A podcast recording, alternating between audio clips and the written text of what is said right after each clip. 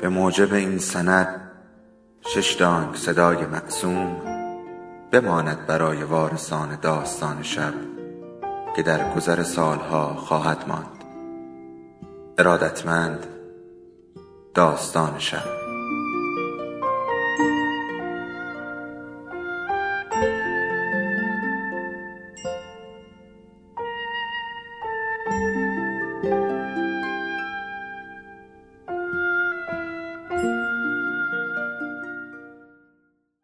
یکی بود یکی نبود.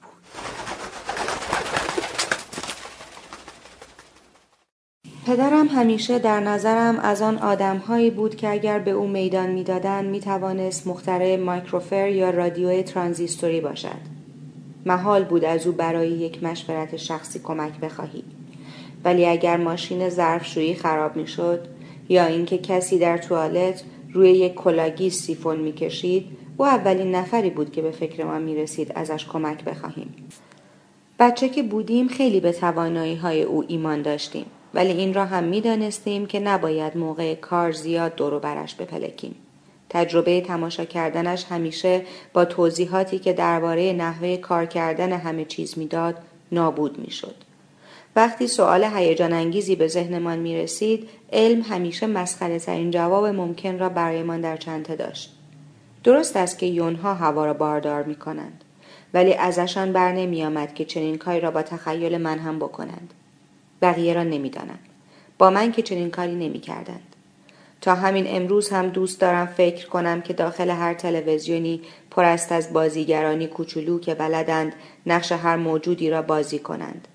از یک گوینده اخبار باسواد تا زن یک میلیونر که در جزیره متروک گیر افتاده.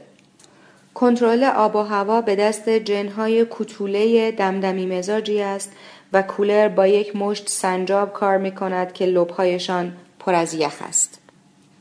یک بار که داشتم خرت و های انباری را زیر رو می کردم پستر تبلیغاتی یک کامپیوتر آی بی ام را پیدا کردم. کامپیوتر اندازه یک یخچال بود. پشت بخش کنترلش بابای مهندسم نشسته بود. خیلی جوانتر بود و داشت کاغذی پرینت شده به اندازه یک رسید فروشگاه را بررسی می کرد. وقتی از او سوال کردم برایم توضیح داد که داشته به همراه یک گروه روی حافظه ای کار می کرده که بتواند به اندازه پانزده صفحه اطلاعات در خود ذخیره کند. کاغذ و مدادش را درآورد و من چند ساعت گیر افتادم. جواب تمام سوالات عالم را داد به جز آنی که پرسیده بودم. اجازه داشتی که گریم کنی یا برای عکس جستای مختلف بگیری یا همین یه عکس رو ازت گرفتن هنوز هم برای من بزرگترین معمای علم این است که چطور یک مرد می‌تواند پدر شش بچه باشد که هیچ کدامشان محض رضای خدا حتی یکی از علایق او را به ارث نبرده باشند. سرگرمی های مادرمان برایمان جالب تر بود. از سیگار کشیدن گرفته تا چرت زدن موقع خواندن رمان های سیدنی شلدون. اگر از مادرم میپرسیدی رادیو چطوری کار می‌کند؟ جوابش به همین سادگی بود. روشنش کن و اون آنتن نکبتش رو بکش بیرون. یک بار به محل کار پدرم رفتم که وقتی بیرون آمدم کمی خیالم راحت شد. چند نفر در این دنیا وجود داشتند که حاضر بودند با او حرف بزنند من و خواهرم ایمی سر یک شرط بندی به آنجا رفته بودیم. او می گفت که منشی پدرمان چانه تیز و برجسته دارد و موهایش بور و بلند است. ولی تصویر من از او بیشتر شبیه یک لاک پشت بود بدون چانه با دماغی عقابی و قبقبی آویزان. جواب صحیح چیزی بود بین این دو. من دماغ و قبقب را درست گفته بودم و ایمی چانه و رنگ مورا شرط بندی تنها دلیل سرزدن ما به دفتر پدرمان بود و گردش علمی از ساختمان الف تا دال به ما یاد داد که دیگر هرگز علاقه به محل کار پدرمان نشان ندهیم. بالاخره کنجکاوی علمی من هم شکوفا شد. اما با این فرق که آزمایش های عجق و جقم را برای خودم نگه می داشتم. وقتی که پدرم مجموعه حلزون های یخزده من را در فریزر زیر زمین کشف کرد ترجیح دادم حتی یک کلمه راجع به تئوری های پیچیدم درباره حیات معلق حرف نزنم. چرا ظرف آب همسترها را با عرق پر کرده بودم؟ هیچی. همین جوری اگر آزمایشم شکست می‌خورد و همستر الکلی من میمرد او را همراه حلزونهایم منجمد می‌کردم. چند ماه در میان یخها میخوابید و وقتی که یخش باز می‌شد و کاملا به زندگی باز میگشت دیگر چیزی از زندگی الکلی سابقش به یاد نمیآورد. یک بار هم تصمیم گرفتم که گرامافونم را تعمیر کنم و نزدیک ده دقیقه از مهارتم انگشت به دهان ماندم. ولی بعد از این مدت کش پلاستیکی در رفت و بعد هم دستش شکست و دیگر هیچ وقت درست نشد. همیشه هفته اول سپتامبر یک ویلا توی اوشن آیل اجاره می کردیم. یک خلیج کوچک در ساحل کارولینای شمالی. ما که آن موقع نوجوان بودیم در تمام تفریحات معمول کنار دریا شرکت داشتیم. اوایلش خوش میگذشت ولی وقتی پدرمان وارد ماجرا می‌شد رسما گند زده می‌شد به عیشمان.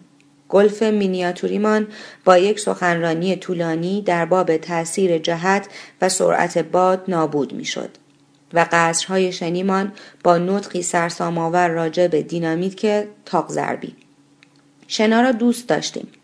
البته فقط تا زمانی که معمای امواج جوری برایمان توضیح داده شد که دیگر در نظرمان دریا چیزی نبود جز توالتی عظیم و پر از آب شور که 24 ساعته با نظمی قابل پیش بینی و رقت انگیز روی خودش سیفون می کشد. وقتی به 17 18 سالگی رسیدیم دیگر طاقتمان تاق شد.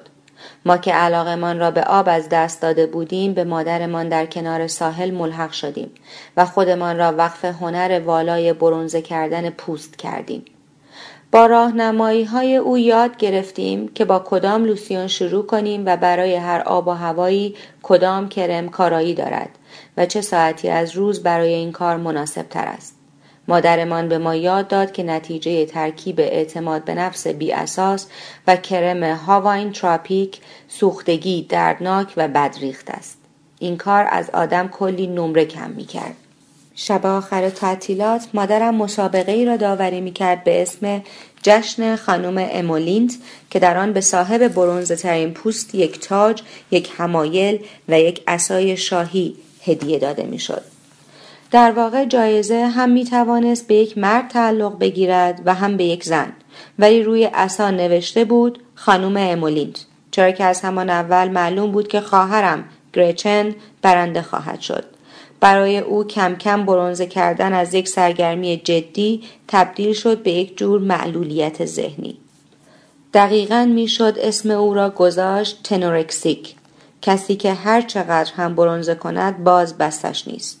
سال به سال با چنان رنگ پایه‌ای به کنار ساحل می آمد که ما خوابش را هم نمی دیدیم. حتی در نتیجه نهاییمان به آن دست پیدا کنیم.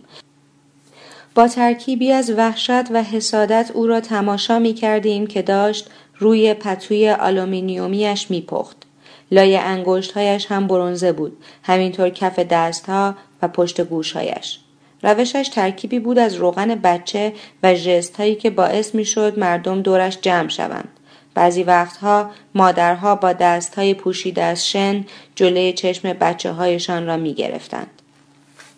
برایم سخت بود که بیشتر از 20 دقیقه در یک حالت بمانم به همین خاطر معمولا جلسات برونزه شدنم را نصف کاره رها می کردم و کنار اسکله راه می رفتم.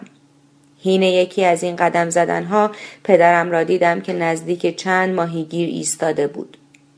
داشتند گره های یک تور ماهیگیری را باز می کردن که شبیه چادر سیرک بود. یک عمر زندگی زیر خورشید ساحل بلایی به سرشان آورده بود که من و خواهرم اسمش را گذاشته بودیم سندروم سامسونت معنایش این بود که رنگ برونزه حسادت برانگیزشان به خاطر بافت سفت و چرمی پوستشان ضایع شده بود بافتی شبیه چرم چمدانی که مادرمان تمام عکس های بچگیمان را در آن نگه می داشت. هر از چندی کارشان را رها می کردن و بطری بطری پپسی سر می کشیدن و پدرم را نگاه می کردن که چوب به دست زلزل خط طلاقی دریا و ساحل را نگاه می کرد. سعی کردم فرار کنم ولی نشد. نگه هم داشت و گفت من همان کسی هستم که دنبالش می گشته. پرسید می‌دونی تو دنیا چند تا دونه شن هست؟ این سوال هرگز به ذهن خودم خطور نکرده بود. به این فکر کرده بودم که توی شیشه چند تا تخم مرغ ترشی هست یا اینکه مغز چند تا آدم را روی هم بگذاری وزنش به اندازه وزن یک تلویزیون می شود. ولی به این یکی نه. می‌دانستم این سوالش دست آخر به کلمه نفرت انگیز googolplex ختم خواهد شد. کلمه ای که قبلا یکی دو بار از دهانش شنیده بودم. ایده ای از یک عدد بود و بنابراین به هیچ دردی نمی‌خورد. یک بار در مدرسه شنیده بودم که اگر یک پرنده تمام شنهای ساحل شرقی را دانه به دانه بردارد و به ساحل غربی افریقا ببرد فلان قدر طول می کشد.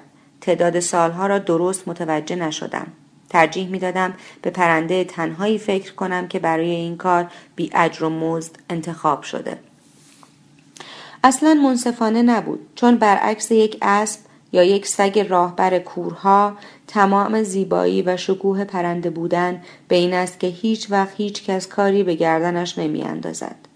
درست که پرنده ها دنبال چوب خشک می گردند و برای خودشان لانه می سازند ولی اوقات فراغتشان مال خودشان است تا هر جور که دوست دارند بگذرانند. پرنده را تصور کردم که از لابلای شاخ و برکان نگاهمان می کند و می گوید شما از من می‌خواین چیکار کنم؟ قبل از اینکه پر بکشد تا این داستان مسخره را برای دوستانش تعریف کند به ریش همه ما میخندد. توی دنیا چند تا دانه شن هست. خیلی. تمام. پدرم با چوبش روی شنها صورت یک معادله را نوشت. مثل بقیه معادله ها این یکی هم پر بود از X و Y های محصول میان خطوط کج و معوج. حروف در انبوهی از نشانه های داخل پرانتز ضرب شده بودند و به توان اعداد کتولهی رسیده بودند رسم شده به زاویه های عجیب و غریب. صورت معادله شده بود نزدیک شش متر. وقتی شروع کرد به نوشتن مخرج دیدم که توجه ماهیگیرها جلب شده. دیدم که تورشان را بیخیال شدند و دارند ما را تماشا می کنند. عاشق سیگار کشیدنشان شدم. سیگار را تا ته می کشیدند بی اینکه حتی یک بار از گوشه لب برش دارند. مهارتی که مادرم هم در آن استاد بود ولی من هیچ وقت یاد نگرفتم. لازمه چنین کاری همزیستی مسالمت آمیز با باد بود. باید دقیقا می‌دانستی که کی و چطور سرت را برگردانی تا دود وارد چشمت نشود. یکی از ماهیگیرها از پدرم پرسید که آیا حسابدار اداره مالیات است و پدرم جواب داد نه مهندسم ماهیگیرها آدمهای آسوپاسی بودند که دیگر وسعشان نمی رسید کنار دریا زندگی کنند. سالها پیش خانه های یک طبقهشان را به خاطر شن گران قیمت زیرشان فروخته بودند. خانه هایشان را خراب کرده و به جایش هتل های پنج ستاره و ویلاهای آنچنانی ساخته بودند که در فصل تعطیلات اجارهشان هفته چند هزار دلار بود. یکی از مردان تحصیگارش را وسط یک موج توف کرد و گفت یه سوال دارم. اگه از سال 1962 یه زمین نیم هکتاری کنار ساحل رو فروخته باشم دوازده هزار دلار الان به قیمت امروز هر دونه شنش چقدر میارزه؟ پدرم گفت سوال بسیار جالبی پرسیدی دوست من چند متر آن طرفتر رفت و شروع کرد به کشیدن یک معادله جدید. هر علامت و نشانه عجیب و غریبی که می‌کشید توضیح مفصلی می‌داد و مخاطبانش را افسون می‌کرد. یکیشان پرسید وقتی میگی پی منظورت کلاق زنگیه یا اون شکلی که گاهی توی اخبار نشون میدن که میگه چقدر از پول ما میره برای مالیات پدرم سوالاتشان را مو به مو جواب می‌داد و آنها هم با تمام وجود گوش می کردن. چند مرد ماهیگیر که دود سیگارشان را به باد می سپردند. آن مردان خمیده و بیدندان با هر کلمه ای که پدرم به زبان می آورد سر تکان می دادند و من وسط یک موج بیرمق ایستاده بودم و به مسابقه فکر می کردم و با خودم می گفتم که آیا بازتاب نور خورشید براب می تواند قبقب و سوراخ دماغم را برونزه کند یا نه؟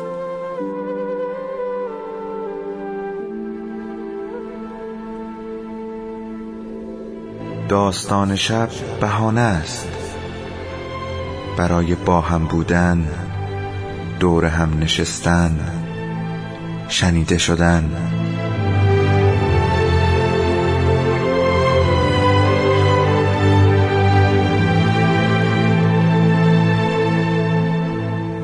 صدای افسانه ها رو میشنوین